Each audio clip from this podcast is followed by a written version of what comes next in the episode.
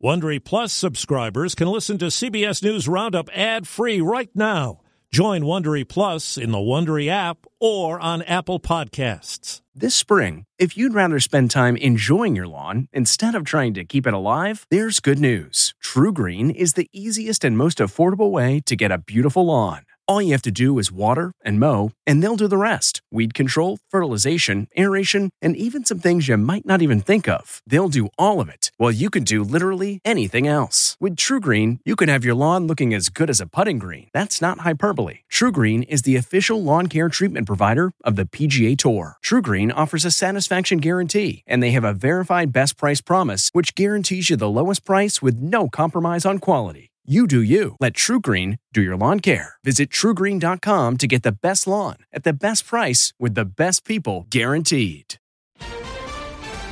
Government game plan. We're prepared to act quickly. This is all about kids and jobs. Portland protest.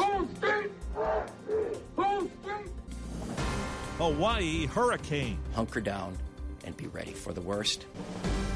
Good morning. I'm Steve Kathan with the CBS World News Roundup. Florida has now passed New York, number two in coronavirus cases in this country behind California. And it's one of many states where testing is a major issue. Here's CBS's David Begnaud. Some testing sites around the country are still struggling to meet the demand, while some labs have taken more than two weeks to provide results.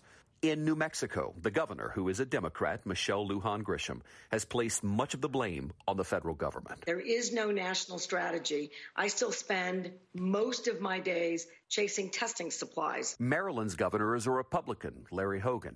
He's calling for more federal assistance for the private testing labs. It's starting to feel like it did back in March and April, where everybody was overwhelmed. Take a listen to Dr. Ashish Jha. He's the director of Harvard's Global Health Institute. We have not enough staff to run a lot of these tests. We're running out of swabs again.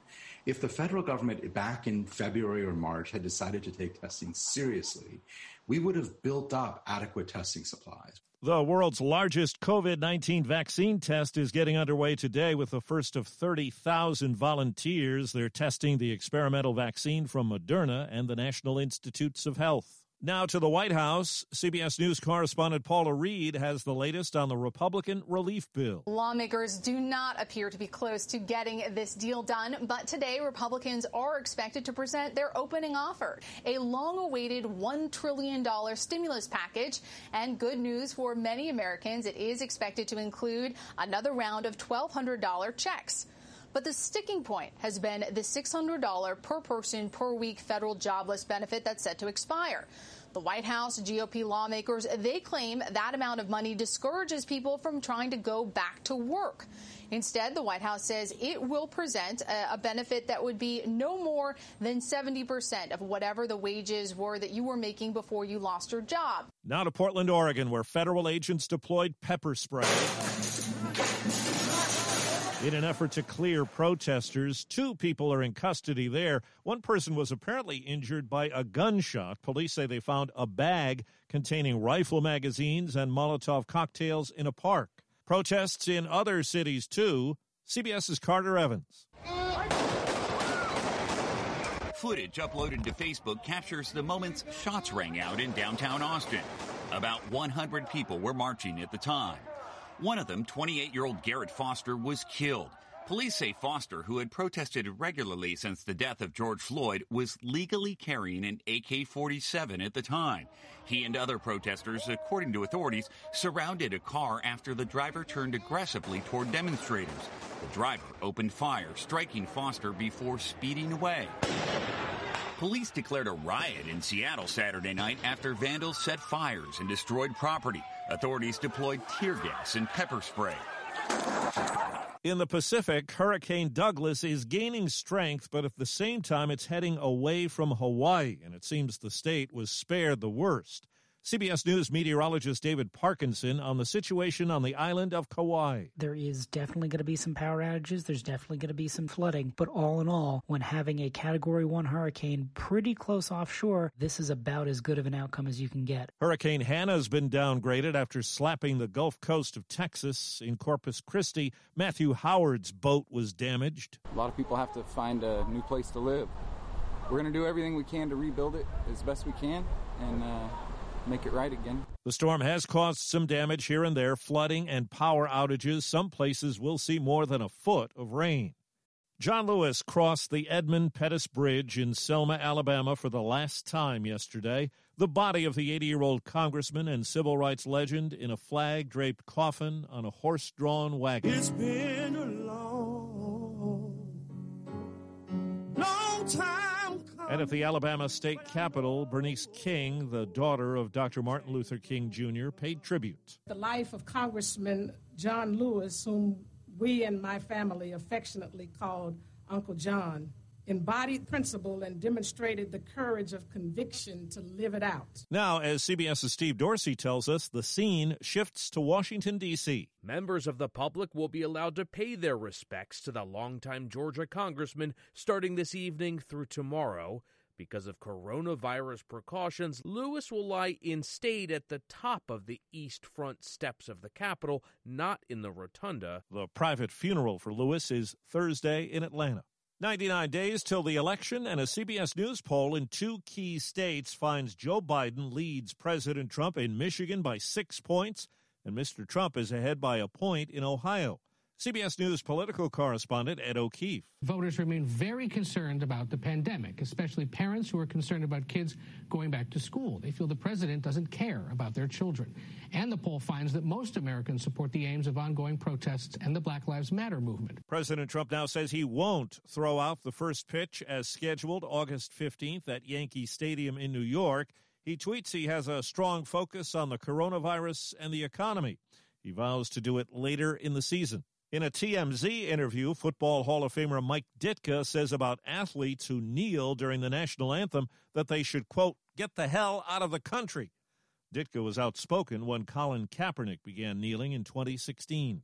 Well, one of the last links to Hollywood's golden age died over the weekend. Two time Oscar winner, 104 year old Olivia de Havilland. Oh, Scarlett, you're so sweet to worry about Ashley like this for me. That's her in Gone with the Wind. She said she enjoyed that role, Melanie Wilkes, and remarked she was the only major character to die in the film, and she outlived the rest of the cast. And the Hollywood Reporter says actor John Saxon has died at 83. He starred in the Nightmare on Elm Street movies. From the animated entertainment world. What's up, Doc? Bugs Bunny turns 80 today. He debuted in 1940 in a Warner Brothers short called A Wild Hare. It's one of the critical pandemic questions. Once there is a vaccine, how long will it protect us? The growing scientific consensus is that any vaccine for COVID 19 is more likely to protect you for months, maybe a year or two at best. And we may not know the answer to that for at least as long. Experts telling the Wall Street Journal few vaccines generate lifetime immunity. The measles vaccine is one. But vaccine development has been helped by the fact that this coronavirus doesn't seem to be mutating as fast as some. Vicki Barker, CBS News. The economic outlook of American business economists has improved over the last three months, but the virus resurgence could jeopardize that.